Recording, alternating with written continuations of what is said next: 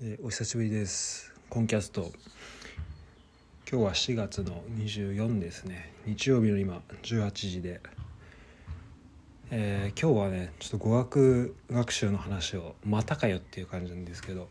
ちょっとしていこうかなと思ってます。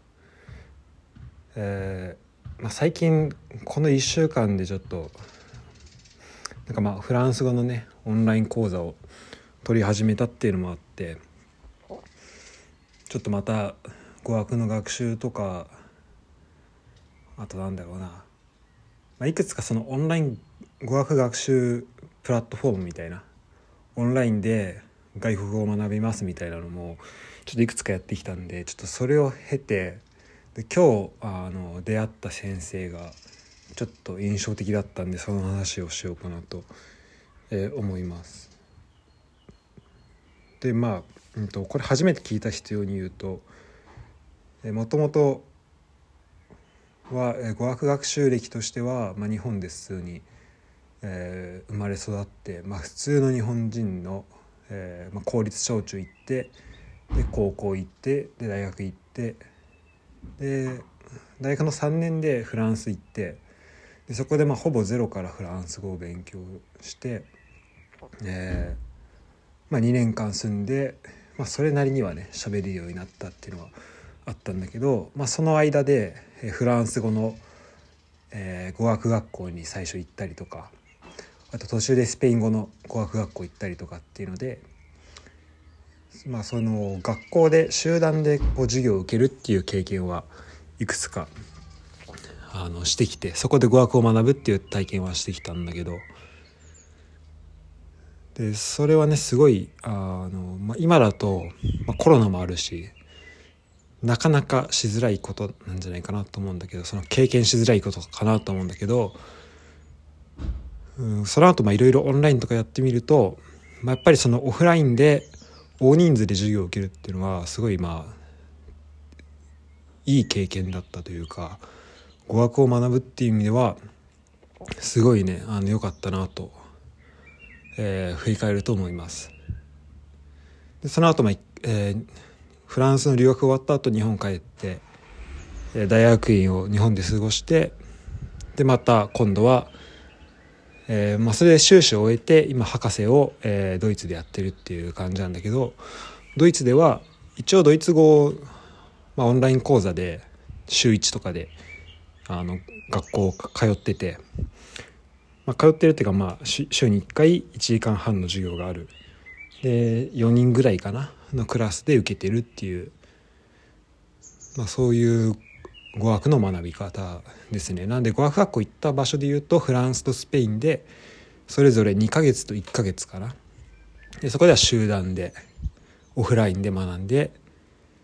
で集団つってももう3人4人とかじゃなくて多分まあ10人弱とかそれぐらいの規模の、えー授業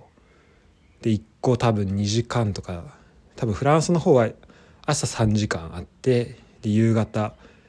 えっとね11時から2時ぐらいまで3時間ぐらいまた休憩あった後に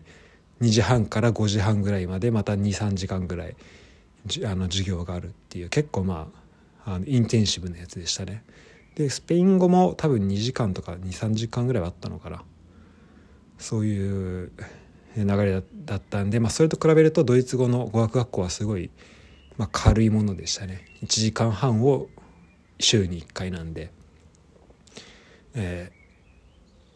っていうところなんだけど今それにプラスであの英語もねちょっと英語とフランス語を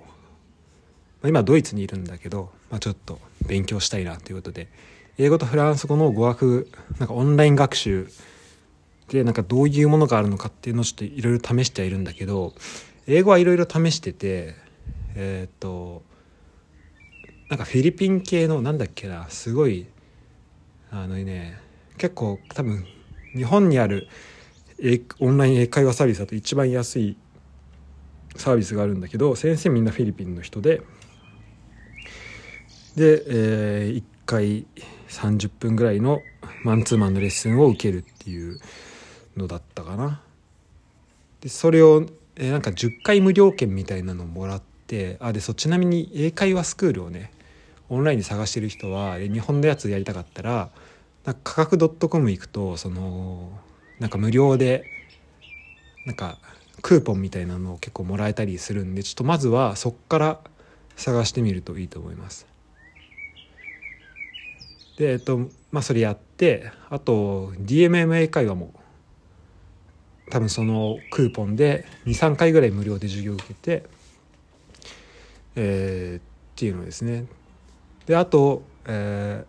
ー、イングリッシュカウンセルっていうなんかイギリスのやつがあってでそれも、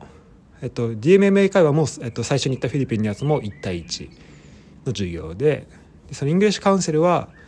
えっと、集団と1対1選べるんだけど俺は今んとこ1対1を34回受けてでその後集団を何回か受けてっていうあ1回か。1回だけ受けてっていう感じですね。で、ね、まあイングリッシュカウンセルは、まあ、本当は1対1のそのお試し授業1回だけ受けれてでプライベートレッスンっていうのはまあ1対1の授業なんだけどプライドプライベートレッスンを1回受けてやめようと思ったんだけどなんか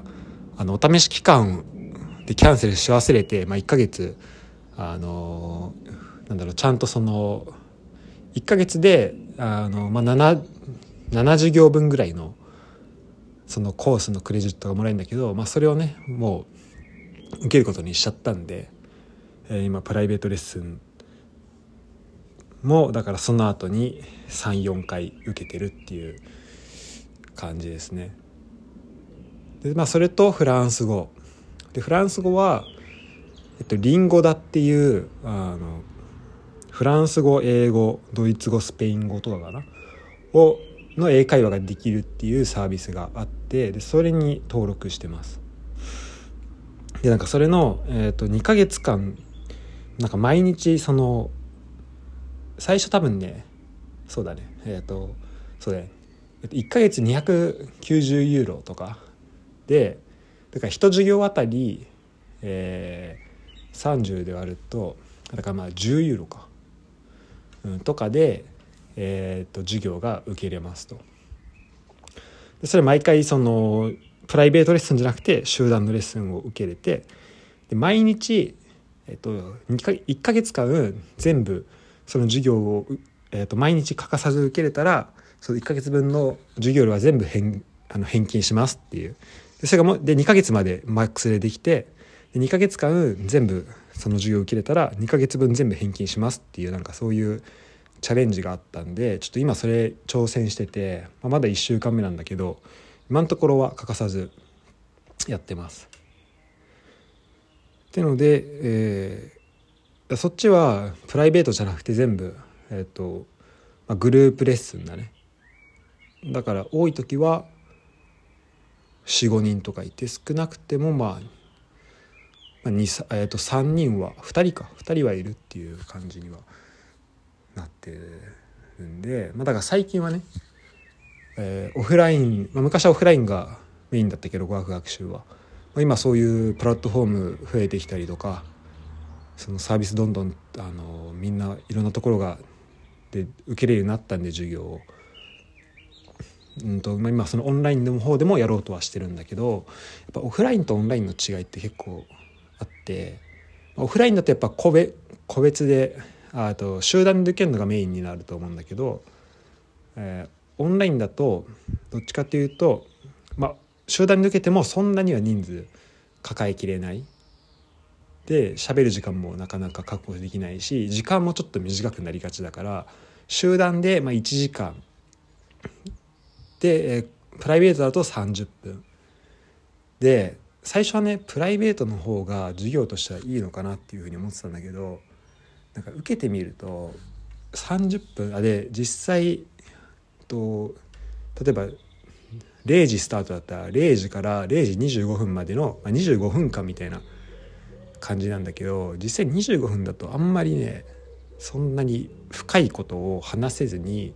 終わっちゃったりするんだよね。で、えーとまあ、多くのそのえ、ー、と語学学習のそのそのオンライン学校だと向こうがその教材を用意しててでそれに沿ってこう進めていくみたいのが多いんだけど結構うんまあそれはなんかエアビーとかウーバーみたいな感じで先生と生徒が、まあ、まあ特に生徒がね生徒が先生を評価するみたいな、まあ、食べログみたいなシステムになっていることが多くてだから先生としてはやっぱ星がたくさんついた方がグループレッスンとかも人が集まりやすくなるしプライベートレッスンももしかしたらこう受けれるあの持てるようになったりするかもしれないっていうのでやっ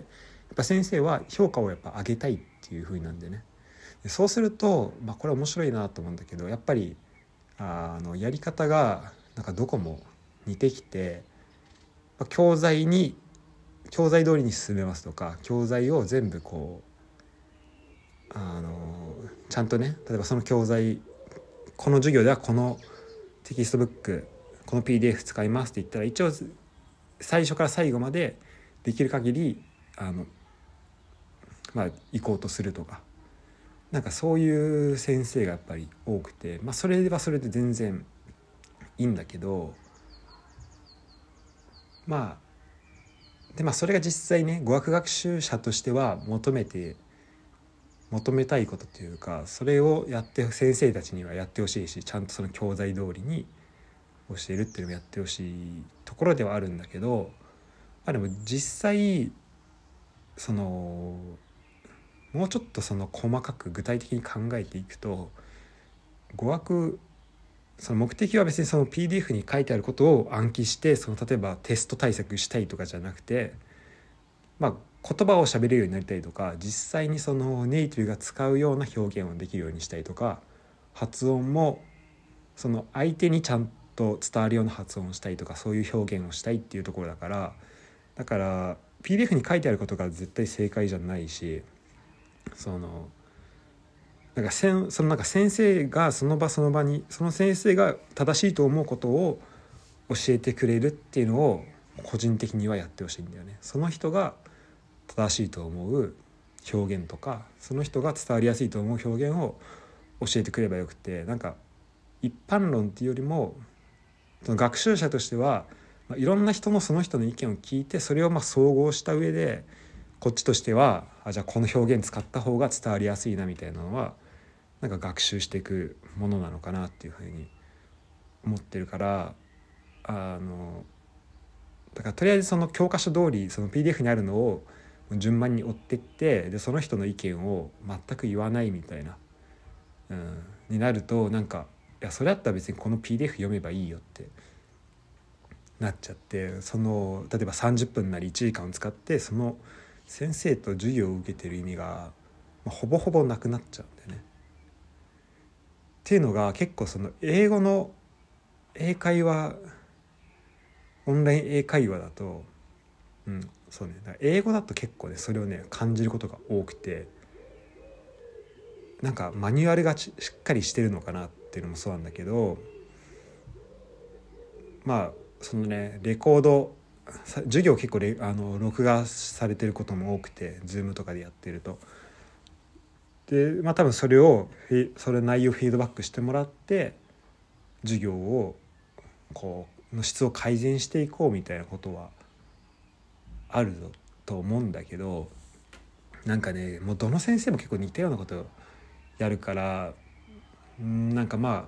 一応ね目的に沿ってやってるからまあその目的は満たされるんだけど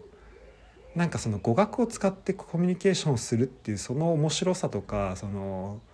まあ、語学を使うってことは、まあ、文化を超えていったりとかするわけだよね。だそのなんか楽しさっていうのはなんかないからで特にプライベート授業あプライベートレッスンだね1対1だとそういうのが全然なくてなんだかなみたいなふうに思ってたんだけど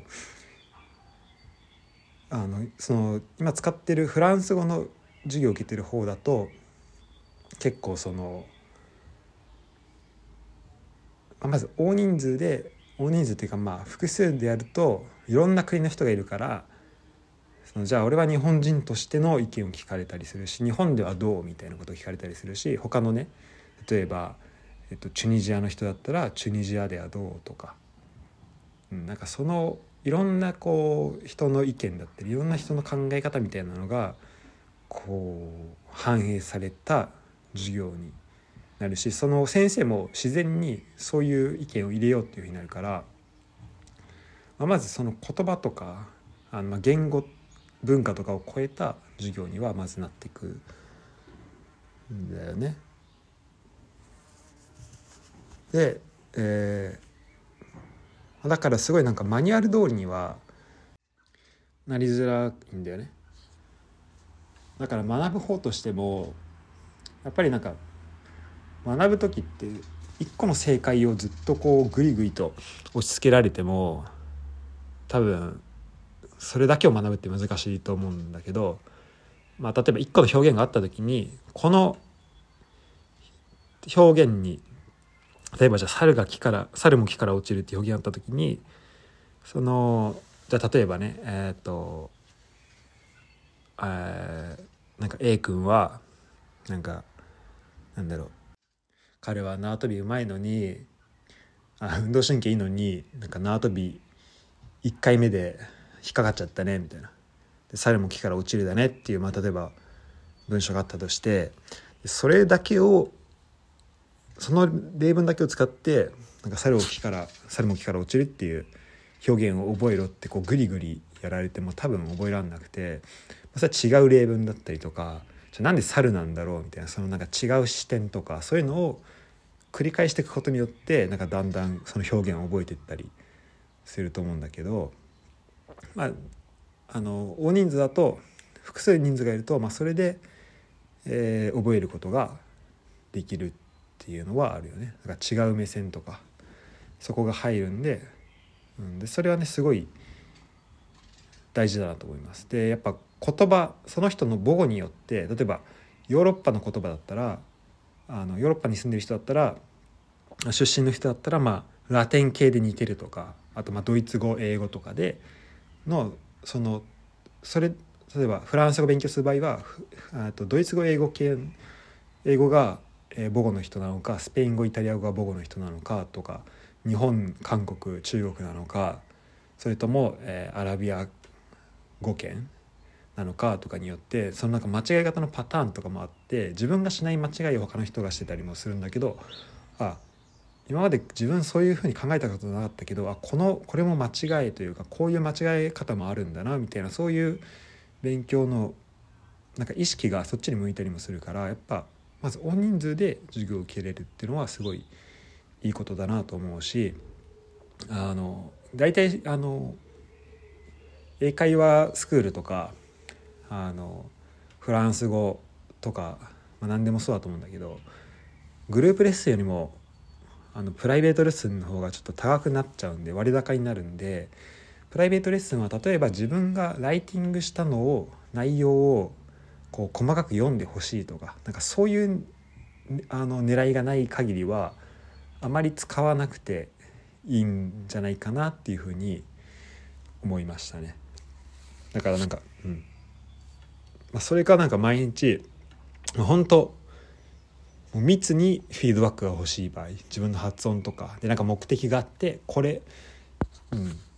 かやっぱり、ね、自分に目的がある場合っていうのはプライベートレッスンでいいと思うけどなんかそのテーマを向こうから与えてもらってその授業形式でやりますみたいな時はやっぱり複数人数の方がいいなっていうふうに思いました。で案の定、えー、ちょっと話したいことは話せてないんでちょっと次で話していきたいと思いますけど、まあ、フランス語のね語学学校すごいあのオンライン授業すごいどの先生もよくていいんだけどなんか今日渡った先生が特に良かったんでその話をしていこうと思います。